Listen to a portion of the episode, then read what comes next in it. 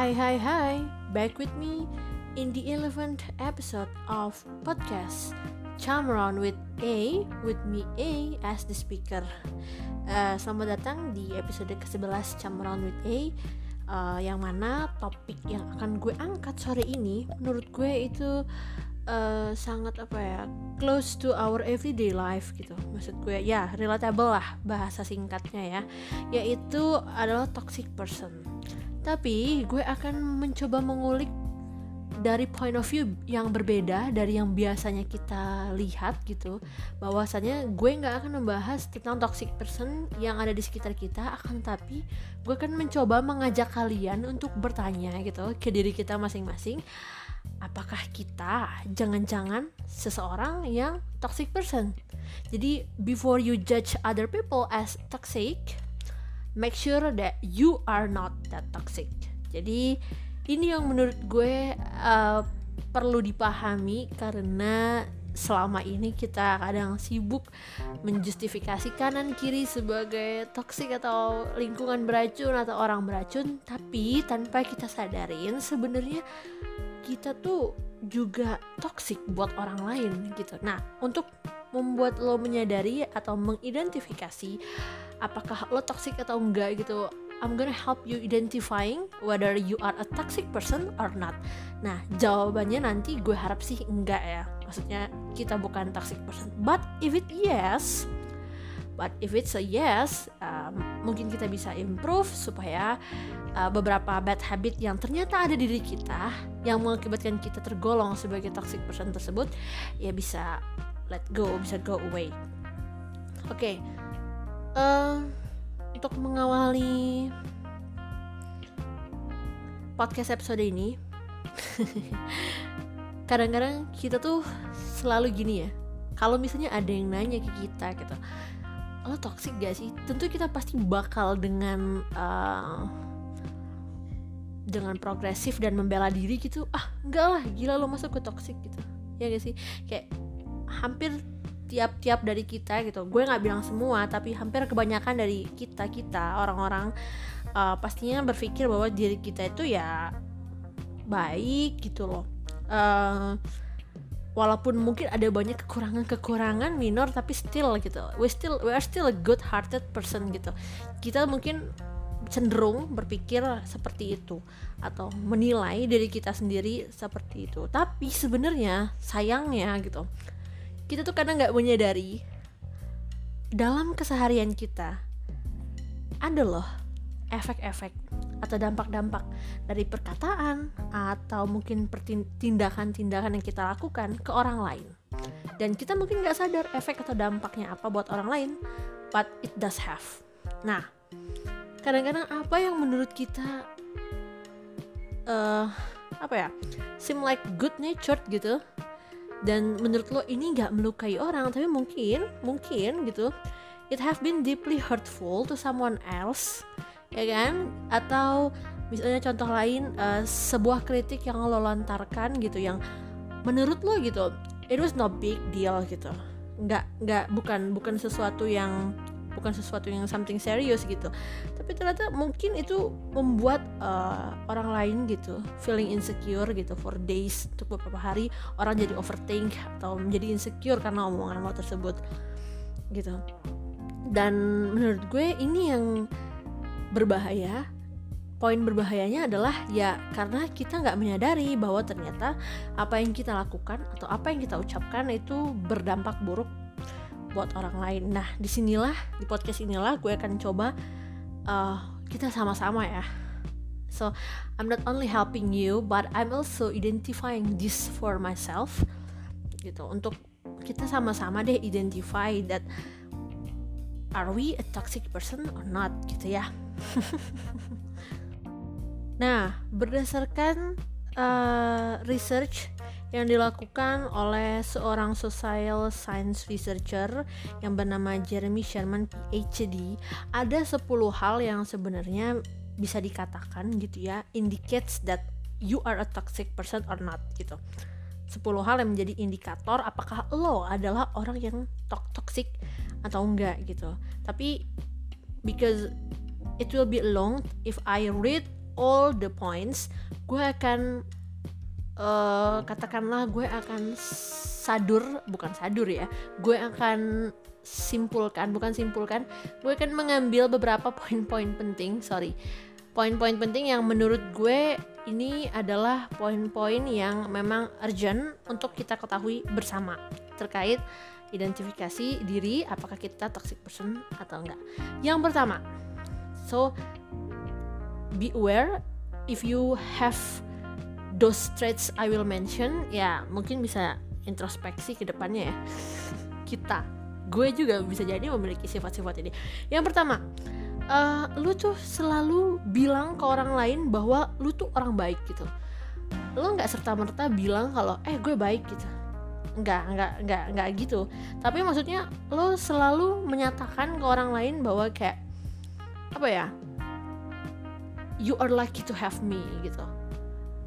Lo orang orang tuh beruntung punya gue gitu.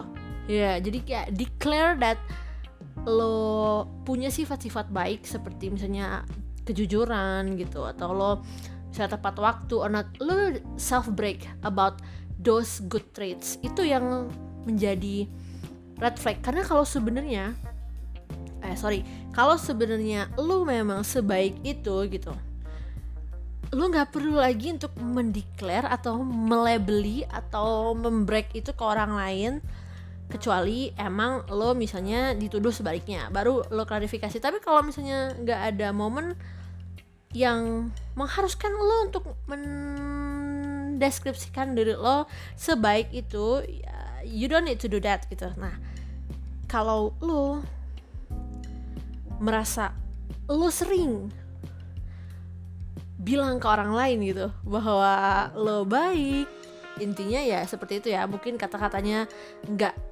nggak nggak nggak specifically say gitu, nggak bluntly say eh gue baik gitu, no, not like that. Tapi mungkin ya itu intinya intinya sih bilang ke orang bahwa orang-orang tuh beruntung punya gue punya gue atau memiliki gue atau ada gue di sekitar mereka karena gue bla bla bla bla, kayak lo menjabarkan sifat-sifat baik lo apa misalnya. Nah itu yang menurut gue ah bukan menurut gue menurut uh, research ini adalah sebagai red flags bahwa lo sebenarnya adalah orang yang toksik.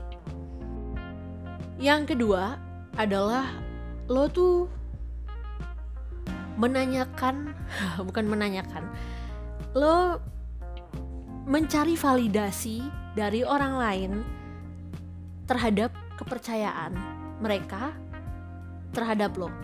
Jadi lo sibuk mencari pembenaran atau validasi dari orang lain soal kepercayaan mereka terhadap lo gitu. Jadi kayak don't you trust me gitu loh. Maksudnya lo lo bilang kayak gitu ke orang, yang mana menurut menurut research ini ya itu aneh, karena kalau memang uh, lo dipercaya oleh orang lain gitu, lo nggak perlu tanya atau nggak perlu bilang itu gitu. So if you ask to people tentang apakah mereka percaya sama lo atau enggak, ya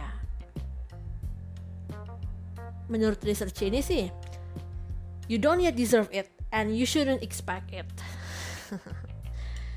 Karena seharusnya yang namanya kepercayaan itu tanpa perlu lo tanya, kalau memang lo mendapatkan atau meraih kepercayaan dari seseorang gitu, you don't have to ask it, karena ya lo bisa merasakan bahwa lo dipercaya atau enggak tanpa harus uh, lo menanyakan atau melabeli diri lo dipercaya oleh seseorang. Yang ketiga, uh, lo tuh merasa bahwa secara moral lo tuh di atas orang-orang di sekitar lo. Gimana ya maksudnya? Um, kadang-kadang lo merasa bahwa moral lo lebih tinggi atau lebih bagus, lebih baik gitu dari orang-orang di sekitar lo. Dan moral dalam artian dalam research ini gitu banyak maknanya. Bisa jadi lo merasa lo lebih religius dari orang, atau lo merasa lo lebih murah hati dari orang lain gitu, atau lo merasa lo lebih peduli terhadap lingkungan dibanding orang lain. Jadi intinya adalah penyakit merasa ya. Kalau lo merasa lo lebih dari orang lain dalam hal uh, morally superior ya, dalam hal ya lo merasa lo lebih secara moral dari orang-orang di sekitar lo gitu, maka ini menjadi red flag juga bahwasannya hati-hati gitu, mungkin lo adalah orang yang toksik gitu. Kalau lo merasa kayak ah si A gak pernah nyumbang, gue kan uh, nyumbang rutin gitu, donasi, charity selalu rutin gitu, lo merasa lo lebih pemurah daripada orang-orang sekitar lo. Atau misalnya dalam hal religion, uh, ah si A kan gak pernah sholat gitu, gue kan sholat terus gitu, lo merasa uh, lo lebih alim daripada si B gitu. Atau misalnya kalau dalam hal ya dalam hal misalnya lingkungan gitu, lo merasa ah si C itu buang sampah sembarangan, gak kayak gue gitu, gue buang sampahnya uh, selalu di tempat-tempat yang emang disediakan, terus gue gunain produk-produk yang uh, environmental friendly gitu. Lo merasa lo lebih peduli terhadap lingkungan dibanding si B. Nah, penyakit-penyakit merasa ini yang uh, menjadi red flags buat kita untuk menyadari atau mengintrospeksi apakah kita orang yang toksik atau enggak sih gitu. Dan yang terakhir adalah lo merasa bahwa kelakuan atau tindakan buruk yang dilakukan oleh orang lain itu merepresentasikan diri lo juga. Maksudnya gini, if you do something bad to people just because you have been uh, treated bad also previously, ini salah satu ciri-ciri atau indikator bahwa sebenarnya mungkin lo toksik gitu. Jadi kayak misalnya misalnya ini dalam budaya ospek ya, misalnya lo nyiksa junior lo atau mahasiswa uh, secara berlebihan hanya karena alasannya lo dulu pernah disiksa juga sama senior lo gitu. Atau misalnya kalau di kayak kantor gitu ya, anak baru gitu di katakanlah di di di ospek dulu gitu ya, anak baru di sebuah kantor di ospek dulu dan dikerjain lah gitu intinya.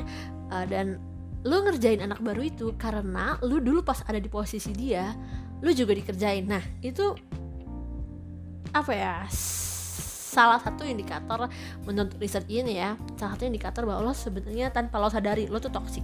Gitu. Karena tindakan buruk apapun itu uh, namanya, apapun itu alasan dibaliknya gitu, ya tetap itu tindakan buruk gitu. Gak ada pembenaran gitu. Jadi hanya karena lo pernah ada di kondisi yang sama buruknya dengan itu gitu, hanya karena lo pernah mengalami atau menderita di kondisi yang sama gitu, itu nggak jadi alasan un- buat lo untuk menyiksa atau uh, to put someone else through one that like you did before gitu. Jadi ya yeah. Intinya uh, shortly balas dendam ya. Jadi itu bisa dikatakan balas dendam ya. Jadi balas dendam sebenarnya tanpa lo sadari kalau lo punya kans atau opportunity lebih untuk balas dendam dan lo melakukan itu hanya karena di masa sebelumnya atau di previous experiences lo pernah mengalami hal itu. Be aware, mungkin mungkin lo toxic buat orang lain. Enough uh, Enough apa enggak nih? Belum, jadi gue masih ada satu poin lagi yang bisa jadi indikator apakah kita toksik atau enggak. uh, Yang terakhir adalah lo selalu berpikir atau berasumsi bahwasannya hanya karena lo tidak menyukai suatu hal, lo gak akan pernah melakukan itu. Maksudnya gini, lo gak suka orang pelit, dan hanya karena lo ngerasa lo gak suka orang pelit, maka lo berpikir, ah gue gak suka orang pelit, gue gak bakal pelit lah gitu. Itu itu adalah uh, apa ya, bisa dikatakan lo jadinya gak mawas diri atau gak introspeksi diri hanya karena lo yakin lo gak bertindak suatu, katakanlah A ya. Jadi lo gak bertindak, lo jadinya gak introspeksi diri karena lo yakin nih lo gak bakal bertindak A hanya karena lo membenci tindakan A gitu. Jadi lagi-lagi tuh menurut gue kurang introspeksi ya, karena tanpa lo sadari kalau lo gak melakukan introspeksi gitu ya dan menyadari, lo mungkin udah bertindak ses- seperti hal yang lo benci. Jadi lo mungkin udah melakukan tindakan sesuatu tindakan yang mana tindakan itu lo benci. Jadi lo benci orang pelit tapi sebenarnya lo tanpa lo sadari lo pelit gitu. ini ini ini adalah uh, indikator orang toksik menurut research ini gitu. Jadi balik lagi, back to the main case adalah introspeksi diri gitu. Jangan merasa, jangan pernah pal- merasa paling superior, jangan pernah merasa lo safe atau aman dari bad behavior atau bad habit, karena everybody can do that gitu. Jadi gak ada jaminan seseorang itu gak bisa menjadi toxic, karena everybody can do and can be like that gitu. um, Sekian podcast di episode kesebelas kali ini. Sorry kalau misalnya dalam pemaparannya agak-agak uh, miss atau agak-agak apa ya, hard for you to understand. I'm so sorry. Um, di episode kedua belas gue bakal bahas apa? Let's see later. Terima kasih udah dengerin sampai di menit ke lima belas lima puluh sembilan, hampir enam belas menit ini. Uh, sekali lagi, hope you guys have a, ini ada apa sih? Tuesday. Hope you guys have a good Tuesday. Ini masih weekdays. Selamat bekerja buat kalian yang mendengarkan podcast ini. Semangat menuju weekend. Bye bye.